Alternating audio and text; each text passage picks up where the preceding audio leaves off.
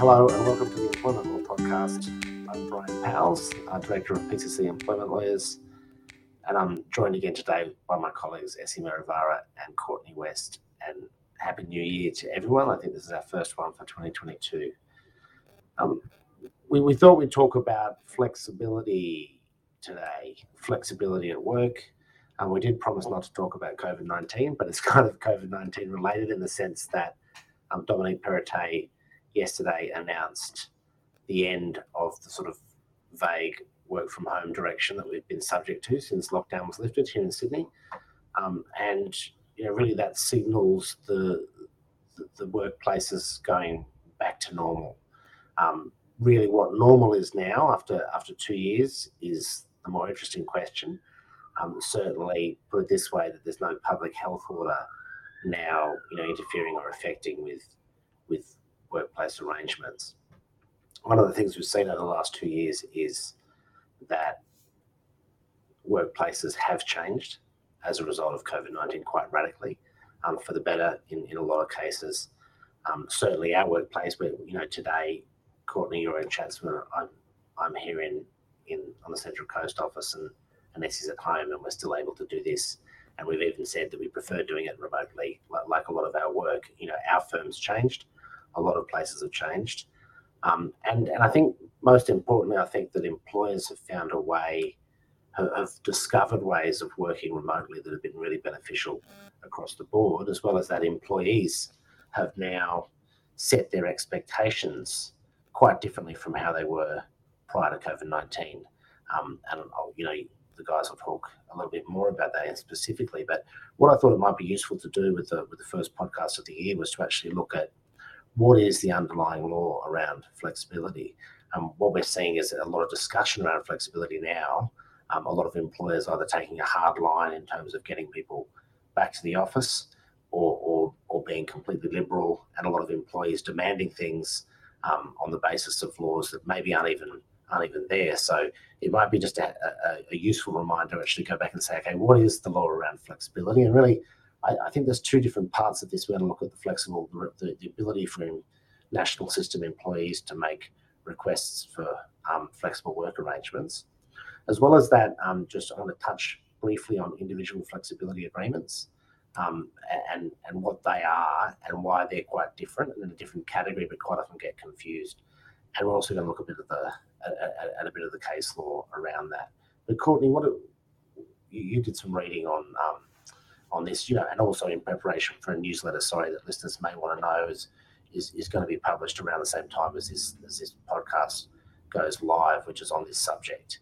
Um, so, what did you find when researching this around the changes um, generally to workplaces?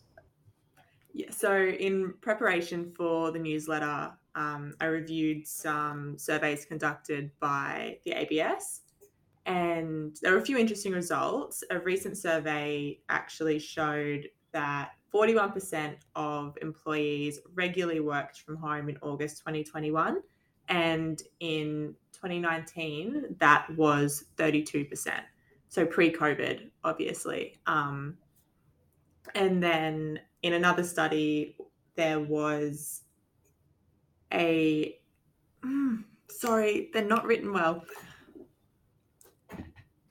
and then in another ABS survey, which was the Household Impacts of COVID 19 survey, which was released in February last year, it showed that 42% of employed Australians wanted the amount of work from home to stay the same, um, and 14% actually wanted the amount of work from home to increase. And everyone's talking about the great resignation, primarily in the States, where you know million people, millions of people are resigning. I mean, I, I suppose this is actually making put, putting the thought in a lot of people's minds that whatever their employer happens to say, that you know it's been proven that they can work from home and they've done a done a good job and and that's the way they want to work in the future. And I think that's kind of kind of how it's going. But it's it's funny those stats don't. I thought they'd be more than that, to be honest. Yeah, I was actually surprised. Like I think it was looking at it, a nine percent increase in work from home due to COVID.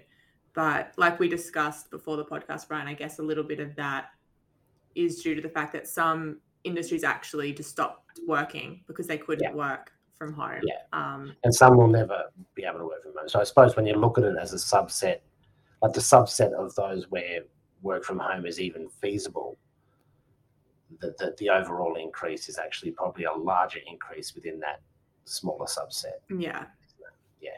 Okay, so just for those interested, and it's been a long time since we've talked about it, what's the baseline? Who can actually legally request flexibility? And, and, and the thing is, too, we, we need to remind ourselves work from home is just one type of flexibility. But, but flexibility generally, what, what's the what's the underlying law of the Fair Work Act at the moment? Yeah, so uh, the underlying law is Section 65 of the Fair Work Act, um, and it provides that to be entitled to request flexible work arrangements, an employee must fall into a number of different categories. So that includes a person who has a child that is school aged or younger, and it's important to note that this includes all school aged children. Um, that's 17 year olds, people in year, children in year 12. Um, all all children, all ages. Um, also includes a person who is a carer, who has a disability, who is over 55 years of age, or is experiencing violence from a family member, or is providing care or support to an immediate family or household member who is experiencing that kind of violence. So it's a big portion of the workforce, and I think it's funny. It's always been kind of synonymous with family and carers' responsibilities, flexible work arrangements, and and you know, obviously, not surprisingly, a large portion of flexible work arrangement requests are that their family and carers, you know, family responsibilities, kids, little kids, but it's still you know important to understand that that's just one of the categories that can allow this to, to Yeah. arise. So if you're making, if you're entitled to make that request, it's also important to note that your request for flexible arrangements must be in relation to those circumstances that make you eligible. You can't just request for flexible work because you satisfy that. You need to show that it's related to those circumstances. Yeah. Yeah, absolutely. Otherwise, you sort of yeah, and and look, I, I think there's, you know, certainly from my empirical experience, a large number of requests are put in that aren't really about that thing at all. Mm. Um, i i- it's funny as well the extension. I can't recall exactly when, maybe 2016, when um, it was actually the school age or younger was changed. It was broadened. Um, so to, to include that, the, the sort of the teenage and, and high school kids and stuff. So really, you can imagine how um, how many requests that could potentially be.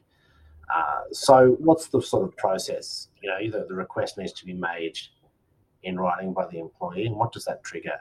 Um, Yes. So that then triggers an obligation on the employer to respond to that employee's request in writing within 21 days of receiving the request. And that written response must state whether the employer is accepting or denying that request. And really importantly, if the employer is denying that request for flexible work arrangements, they need to provide reasonable business grounds for that decision um, which obviously we're going to discuss in quite a lot of detail. Yeah. but- and that's the nub of it always. Like everything, you know, it doesn't take long before um, the the legislation requires some test of reasonableness, which is um, which is which is a difficult one. But I think the, the fundamental here is that that reasonableness is it's obviously it's an objective test, but it's applied to the subjective circumstances of the employer and the employee. So what may be reasonable um, for you know a big company like you know Westpac to accommodate for one of its office workers um, is a completely different test for what a small hospitality business may be able to accommodate for um, for for a worker. Um, and and that's that's the thing. So there's no there's no fairness in this. Um, you know, there's no equity across the workforce. It's it's really just about what is reasonably able to be accommodated, and and those um those types of of grounds for denials are, are things such as the arrangement's too expensive.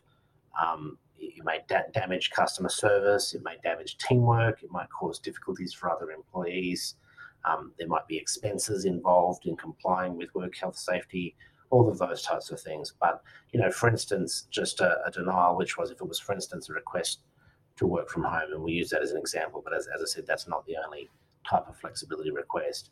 Um, you know, a request to work from home, for example, um, one day a week so that, you know, someone can get to a childcare centre on time to pick up their child before it closes.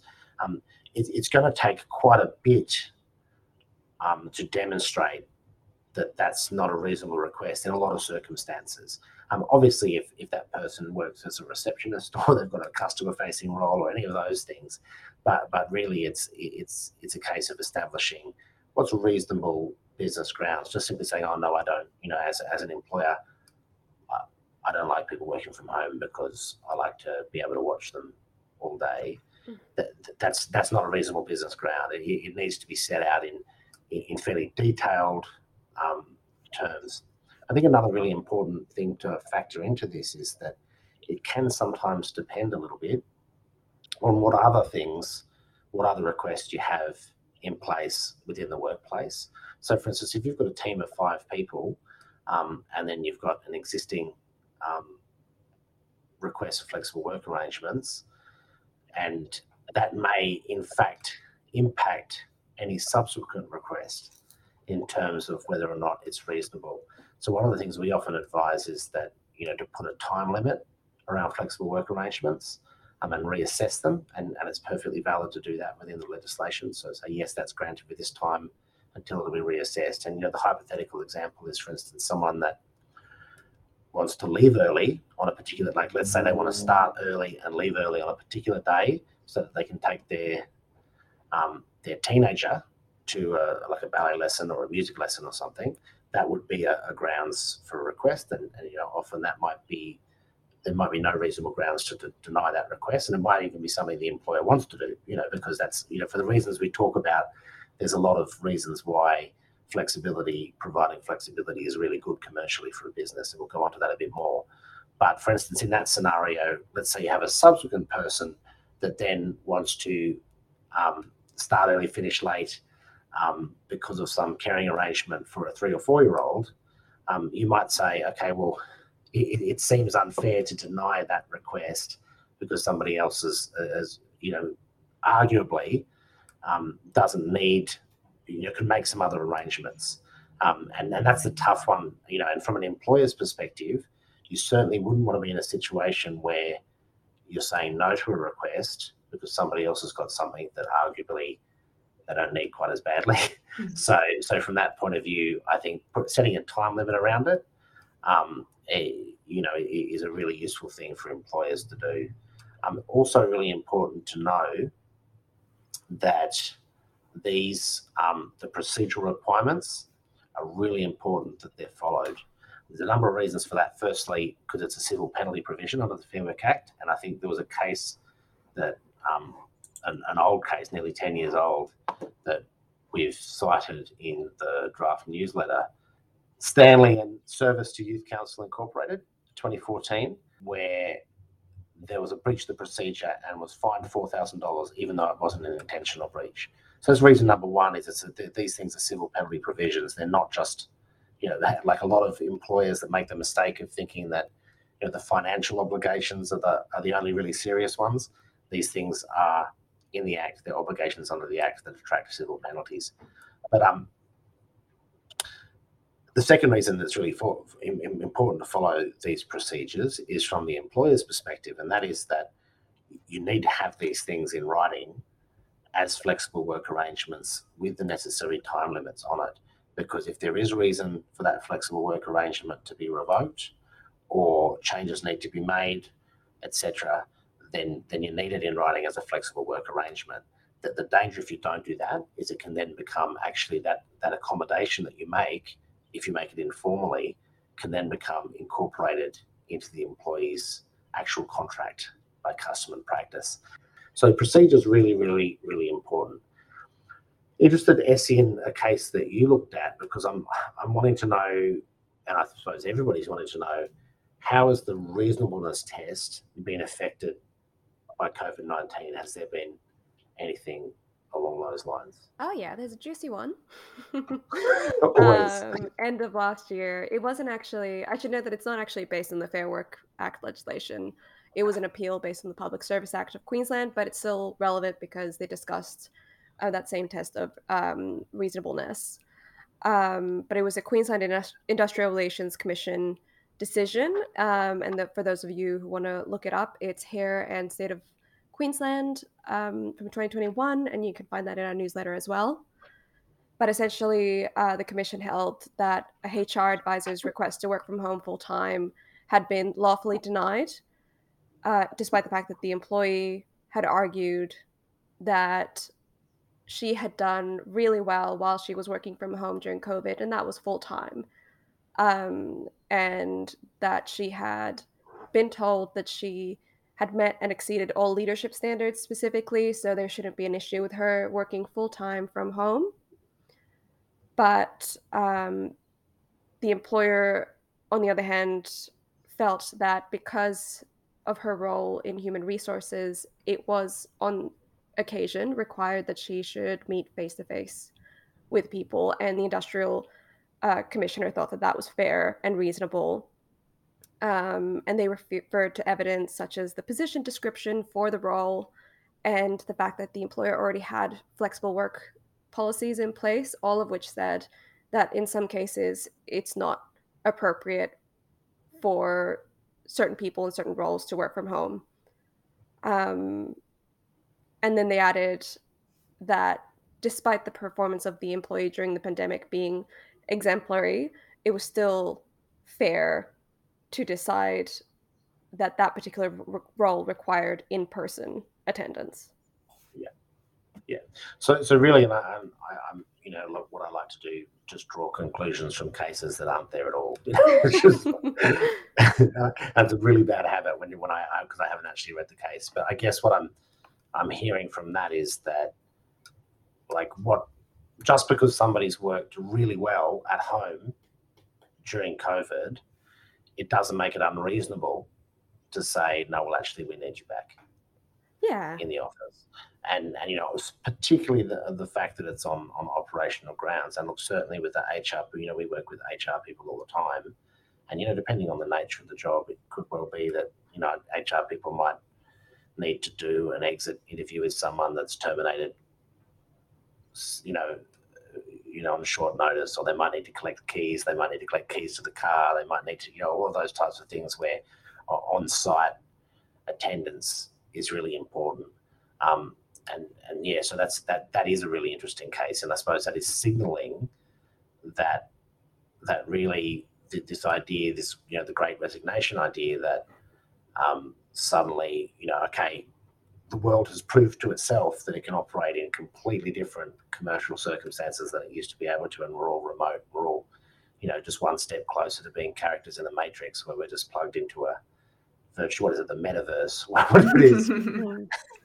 but I think it's you know, and I think that's right. And look, we've found like we've you know, um, we found that within our work circumstances. I mean, I'm I'm astonished how well we did to manage for all that time when we were working from home but it, it, does it does sometimes have an, an effect. Even if you can, uh, if, even if you can do it from home and you can manage, that there are impacts sometimes um, on on things, on on culture, on on productivity, um, on, on, a lot of different things. We were we were saying it's it's made had a big impact on kind of how the workplace energy works about sometimes urgency a lot of you know in, in, in our experience again just this is empirical experience based on talking to clients. It tends to be the managers of people that have found it harder mm-hmm. to work from home, um, you know, and, and are generally keener for things to come back. But certainly on the flip side, I think uh, those employers that are just applying uh, the standard from 2017, 2018, 2019 and saying, nah, 100% back in the office no flexibility, no accommodations, it, it's probably, you know, it's very likely that, that, that that's not going to be a, um, you, are going to find workforce less willing, um, which means that your pool of talent is going to reduce.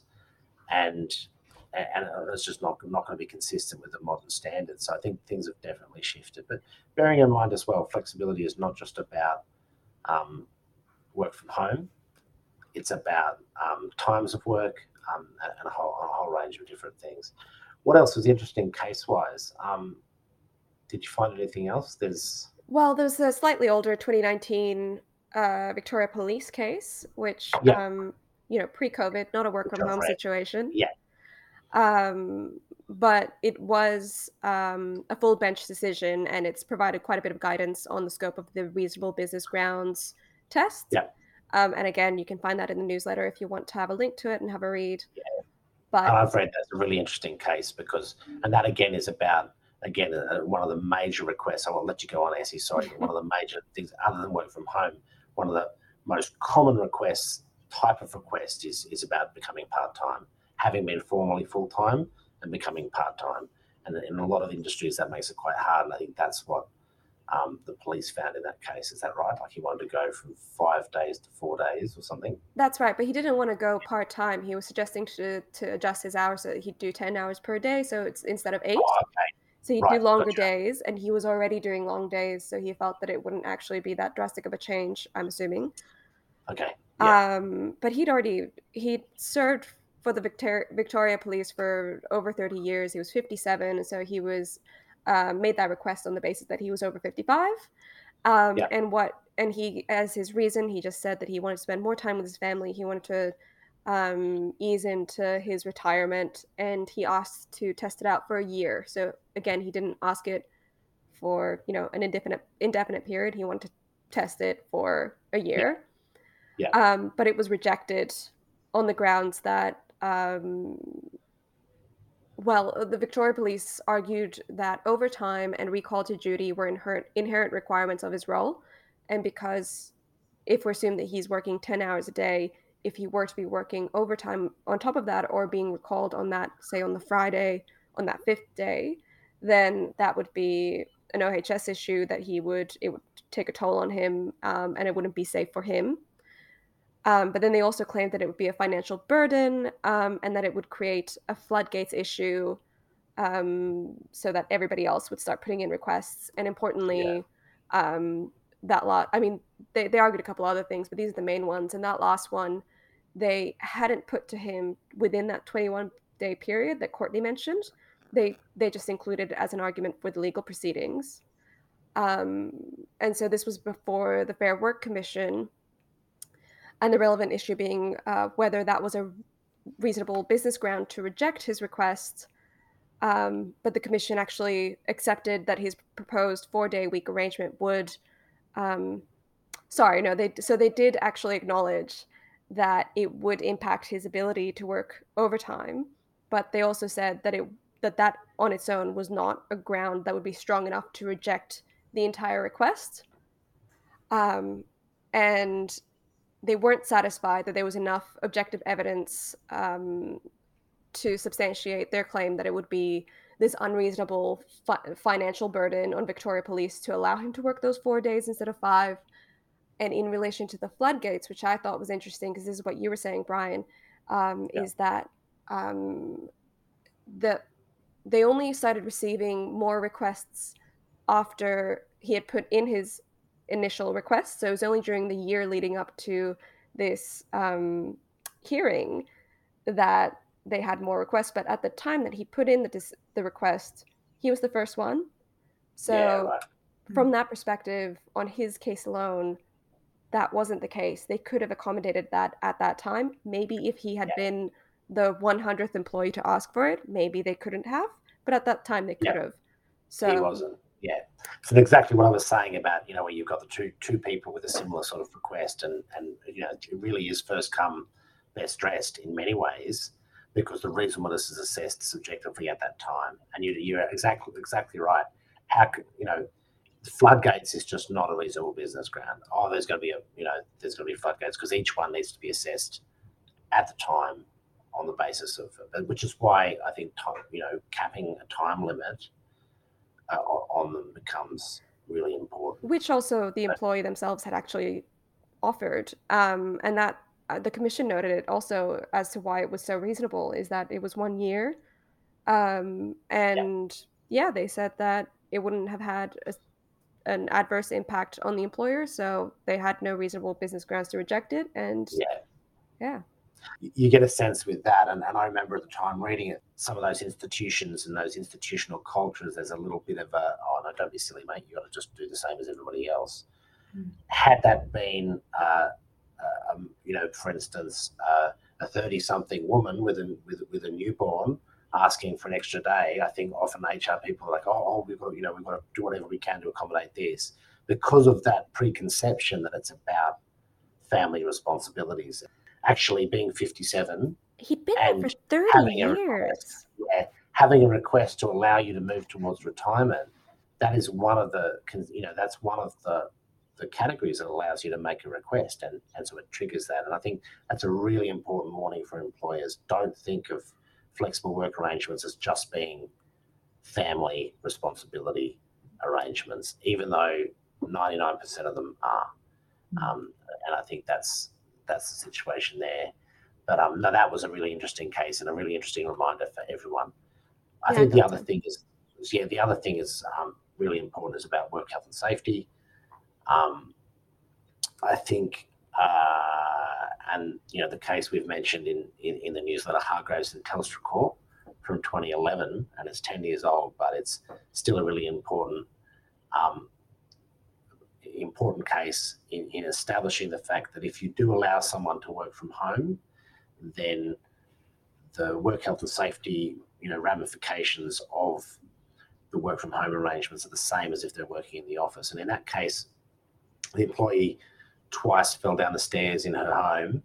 Um, she was ordered compensation for medical treatment as well as weekly compensation as the you know as on the basis of the fact that this is really a workplace accident, um, even though she's fallen down her own stairs. Um, so you know one of the things we do, and I think most employers would have this in place already after COVID. But if you don't, give us a call. We we have um, you know a combination of documents. A work from home policy is first of all really really important thing to implement, and secondly some work health and safety um, checklists that accompany the policy that you, you really employers need to ensure that employees have um, safe accommodations in their home. Um, you know, and this even goes as far as you know the ergonomics of furniture, um, the, the height of people's monitors, um, the safety of their electrical equipment. All of those things are considerations that, that need to be made exactly as if you're making them. If you know, if you were refitting an office or if you were considering the safety of your office environment um, it's exactly the same. So that's an important case there. Now, individual flexibility arrangements are a really important thing that I, I think we should address as well. Um, quite a different thing from a from a flexible work request. Uh, an IFA is an agreement made under under a modern award, so these only apply to modern award employees. The individual flexibility arrangement is made under the award if it's necessary to vary award terms to accommodate flexibility. And, and there's a there's a procedure in how that, that comes about. But I think you know the critical distinction is this that is let's say you have someone working under the clerk's private sector award that makes a request for flexible work arrangements to you know finish work on Friday to go and pick up their kid from school, classic one. Um, and what they say they're going to do is they're therefore going to work three hours on Sunday afternoon to, to make up the deficit. Now, strictly in accordance with the award, that would become a penalty rate situation. So it's a good example of where you then need an IFA to vary both probably the minimum engagement period and the penalty rate clause that would apply to that Sunday work. Now, the employees decided to do it because they want to do it for flexibility reasons. So, so you're then allowed to use the IFA for that purpose. And there's a, you know, that's a that's an obvious one, but there's quite a lot of examples where you've got, for instance, someone might want to come to work for an hour um, before another job, for instance, and then work two hours at the end of the day. Uh, again, if they're award covered and there's like a minimum engagement of three hours, that can only be accommodated with an individual flexibility arrangement. So they often may not even be connected with a request for flexible work arrangements, but, th- but those exist as a separate subset. But it's just important for employers to bear that in mind that there may be sometimes a requirement to actively vary award conditions to, to accommodate these requests. Pros and cons. I mean, I think we've all seen it. Um, you know, the, the the main one in terms of you know the working from home request is um, it can over time uh, provide a, a, saving in overhead in effect mm-hmm. rent and we've seen this since covid we've seen this musical chairs of people downsizing um, you know we've done it or we didn't exactly do it because we have a, opened a second office at the same time but you know a, a lot of places have realized that they can actually manage just as well if they've got people working three days and two days, then you know, combination of that and kind of hot desking and, and, and some of those things has meant that there can be real savings savings there. Uh, I actually think the most important pro when it comes to accommodating flexibility, um, and it's the same as the, the, the pro of uh, embracing diversity, is that is you get access to a much wider pool of employees if you're willing to be flexible. Um, it's something that you can provide for them. In many cases, and we talked, I can't, what was a podcast I see when we were talking about young people? I think those with Lizzie. Less, yeah, with Lizzie, recruitment. We, we were talking about the fact that young people are less motivated by actual the salary number mm. than they used yeah. to be yeah. history. Um, and you know, I think that what we're going to find over time is that things like this, these types of accommodations, become of real value to people in a way that that sometimes money can't match. So um, there, there's there's that as well. You know, there's that that pool of people.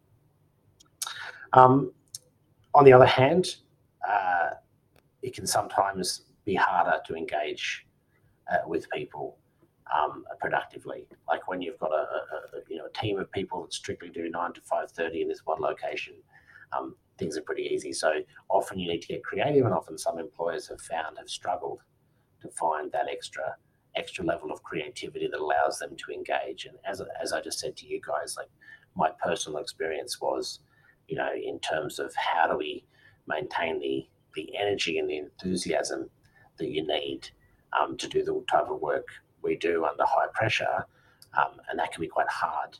You know, when you when you're sort of just sitting in front of a screen, and you know we've got a, a chat and we've got Teams meetings, but it's just not quite the same. You know, and then you've got that basket of like wet washing staring at you wanting to go out on the on the clothesline think oh stuff you know which again is, is a great part of flexibility but yeah again that's the kind of that, that that's the kind of thing it, it, can affect productivity and i think it, it would be foolish um, to just pretend that it has no impact on anybody's productivity. Often you're more productive um, in some ways um, because you, are not distracted by by situations. But I, I, think there's also losses there from work. But I think that's pretty much it. I think we've covered everything. Was there anything else that we looked at that, that you guys wanted to add? There was just one thing I thought we'd touch on. Um, in addition, under Section 65, the request for part time work to assist in the care of a child. Oh, yeah. So, yeah, following following from parental leave or yeah yeah, yeah so yeah. Um, slightly different slightly different yeah so it's yeah. not quite the same but an employee who has a responsibility to care for a child and is returning to work after taking leave in relation to the birth or adoption of that child may request to work part time to allow them to care for that child. Um, so, just another thing for employers to be mindful of when it comes to requests for flexibility, such as going to part time work. Yeah, yeah, great. Great, awesome. All right. The good, the bad, and the ugly. Dun, dun. What do we find? Who wants to go first? uh, I'll go. I'm happy to. Yeah. Um, I mean, this is definitely this is my good, but it is it's more like an interesting. And apparently, this happened last year, but I actually I I missed it. Um, but Portugal uh, passed new laws to regulate working from home. Ah. Yeah.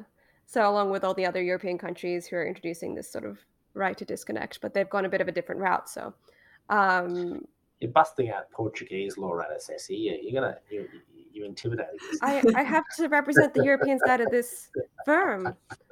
yeah, almost half of us. Um, so what have they done? They've Right, so they passed a law. It only applies to to smaller companies. Sorry, sorry, larger companies specifically, those with more than ten employees. But um, employees won't be able to, well, won't be allowed to contact employees outside of business hours, um, unless there's essentially an emergency.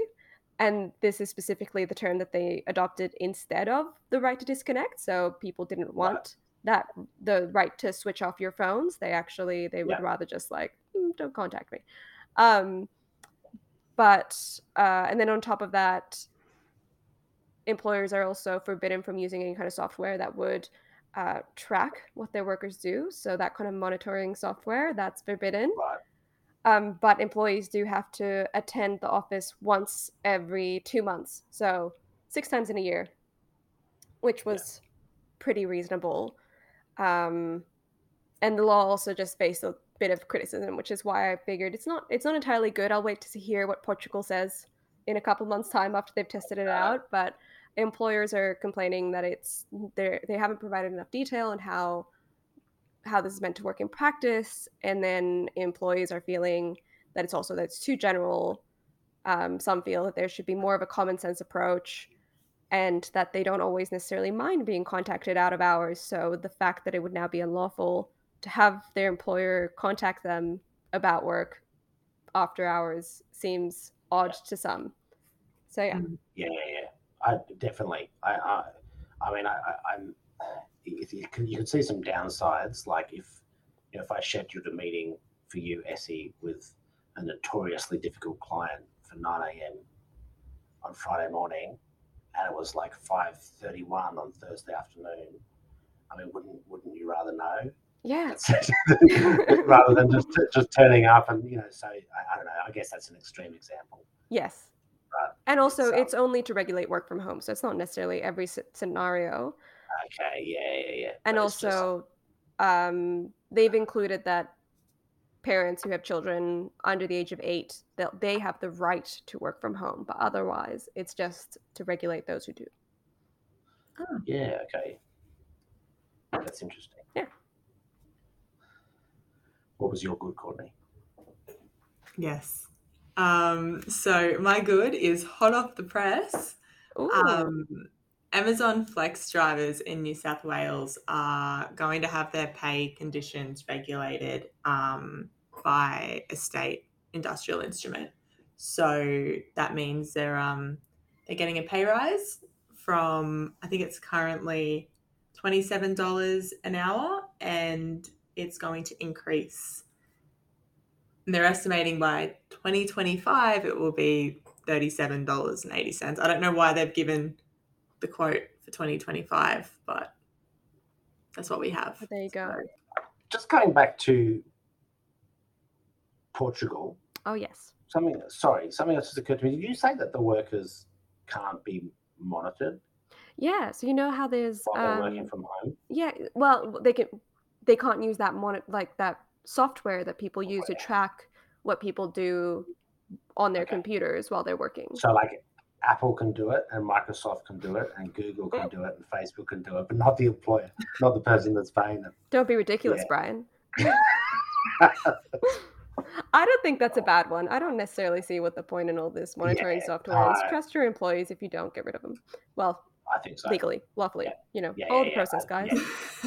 Hundred percent, hundred percent. I agree with you. You know, trust is such an important part of the employment relationship. If it's not there, you've Mm, got bigger problems than just monitoring. You know, hundred percent agree. Yeah.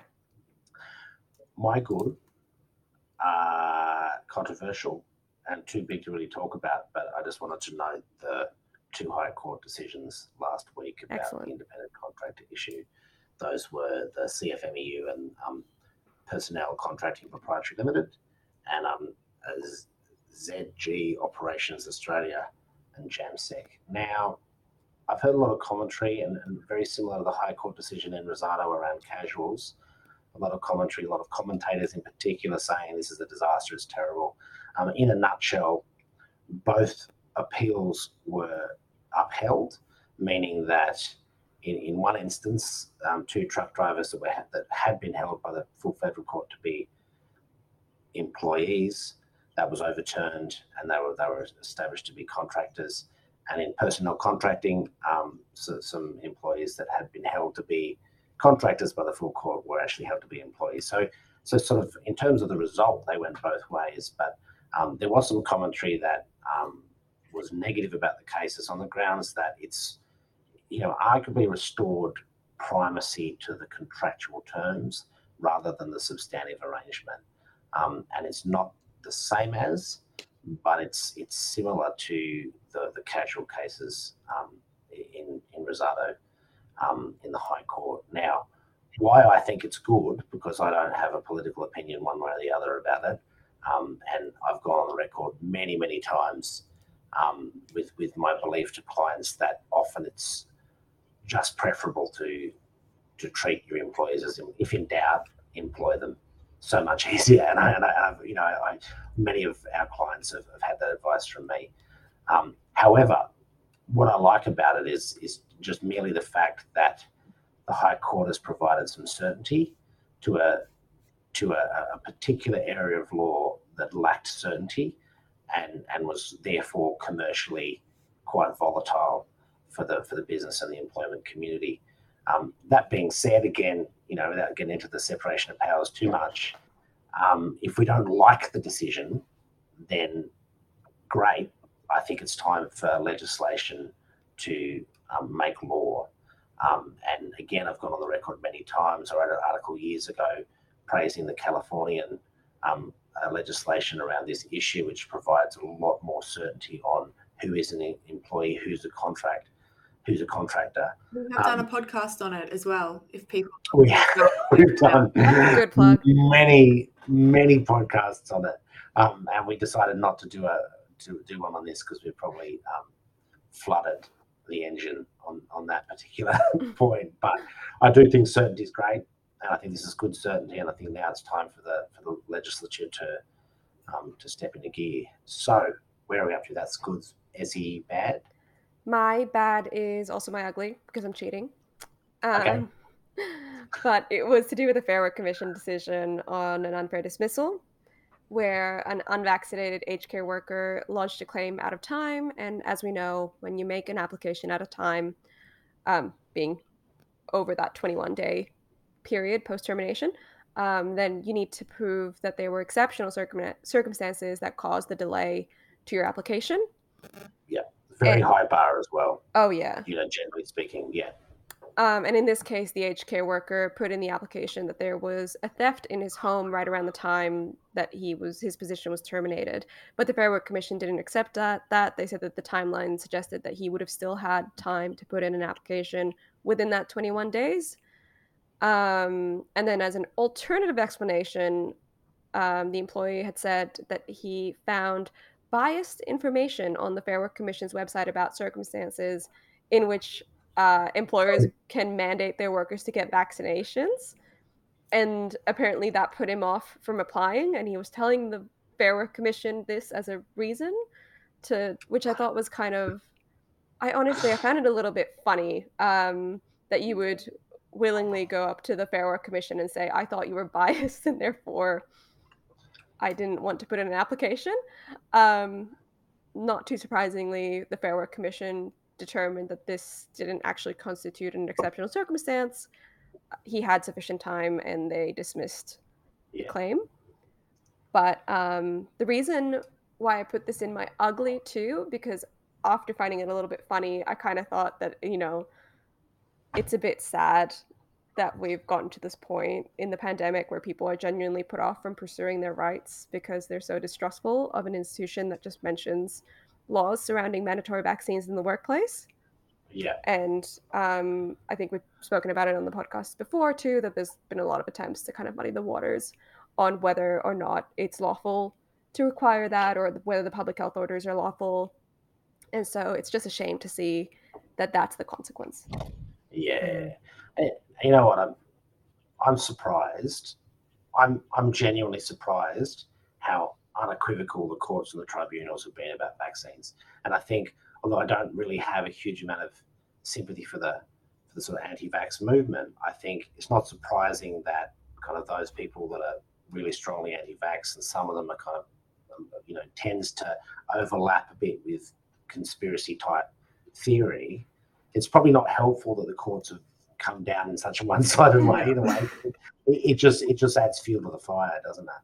But yeah, that is that's a that was I, I read that. I think you pointed that in my direction, and that was an an ugly situation. Yeah, wasn't it? That, that case, and I love the whole. Oh, there was a theft. Like it sounds a little dog ate my homework. You know, someone I, I, was halfway through filling out the form F two, and someone came and stole it. um, yeah, I mean that, that that is you know the the out of time thing. Um, the establishment of exceptional circumstances. I think Emily um, talked about it on one of our pods, um, where there really was an exceptional circumstance. You, you, it's, it's quite a high bar, and, and you have to demonstrate actually why that made you late. It's not just okay. I've had this unbelievably, exceptionally difficult thing um, happen to me, and therefore I didn't. I just didn't think about doing it. Mm. It, it, needs to be causative. The exceptional circumstances need to cause the delay, yeah. um, and and you know often they they don't. The out of time they don't get up. Unfortunately, for, for the unfortunately for the applicant. Yeah. Bad, Courtney. My bad, bad Courtney is the the star um, had oh, reported 13 million in underpayments to more than 2,000 salaried employees over the past six years. Um, basically, it was due to a failure to, to adequately compensate them for overtime um, and penalty rates. Yeah, that was my bad as well. You stole my bad. It's a good bad. Yeah, it's a good bad. oh, and and again, um, an, another scenario, an underpayment scenario, which involves vulnerable employees and a very large, very wealthy organisation. Yeah. Um, and and again, another one that involves failure, you know, failure to actually acknowledge those award conditions when they applied, you know, presumably the salaried employees. And and I just think that the big end of town needs to do a bit better. It's time. Oh, definitely. Know. Um, and you know, I, as I say, I have more, I have stronger sympathies for the for the SMEs and the small businesses that get it wrong.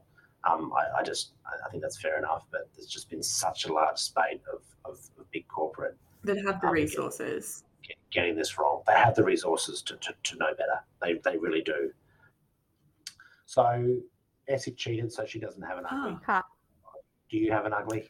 I do. I do have an ugly. Um, so it was again related to an unfair dismissal. That's a, a common one. Um, basically, it was regarding an employee of the Australian Council of Trade Unions, so the ACTU.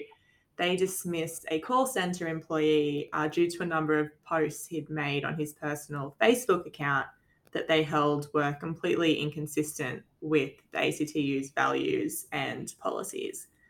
So, a number of different posts around uh, protests for the vaccination mandates, and he made a few posts about uh, violence that had happened against police officers and things like that. So he was dismissed. Um, the Fair Work Commission found that the ACTU had failed to give him pro- the proper opportunity to respond to the valid reasons for dismissal. So his Facebook posts were a valid reason. Um, and then in the end, they dismissed his application because they said even if he did have an opportunity, an adequate opportunity to respond, it's very unlikely that they would have reached a different outcome anyway. Um, it's just a messy situation. That's all. Like to see surprisingly common. Yeah, just to get the process a little bit wrong. Um, his posts were very ugly. If you want to read the case, it's just, it's all just a little a little messy. I think that the social media gone wrong at work is always ugly and sad. Mm. It just shouldn't happen. We should we should know better, shouldn't we? Yeah. Yeah. But, um, but Brian's ugly. My ugly, I am ugly. that will never stop being funny. I will make the same joke ever on this podcast. All right, my ugly is really ugly. Oh. It's the religious discrimination bill. I think Ooh. ugly intentions, ugly drafting, ugly law, ugly interaction with constitutional issues, very ugly outcome for the coalition. My Just being just being pulled from um, from, from Parliament. Um, ugly. my good was almost that it got scrapped, and then I thought Yeah. maybe I shouldn't say that on the Yeah. podcast. But Yeah, you said and it as you know, Brian, Well- Brian backs me. it wasn't good. I mean, the the, the, the, politi- the, the intentions weren't good. The socio-political part of it was was ugly. But, was but just as a, just as lawyers, and we discussed this because we were talking about doing a pod. But the way it all unfolded was pretty ugly. so Yeah. all right, guys. Well, thanks for listening again. If you made it this far, um, we are on uh, LinkedIn and um, and PCC Lawyers is on Twitter and Facebook. So um, get in touch, or just if you've got a legal problem, just call the office because if there's anything interesting in this podcast you want to talk more about, we're always available. Um, otherwise, we'll see you next time. Thanks very much. See ya. Bye.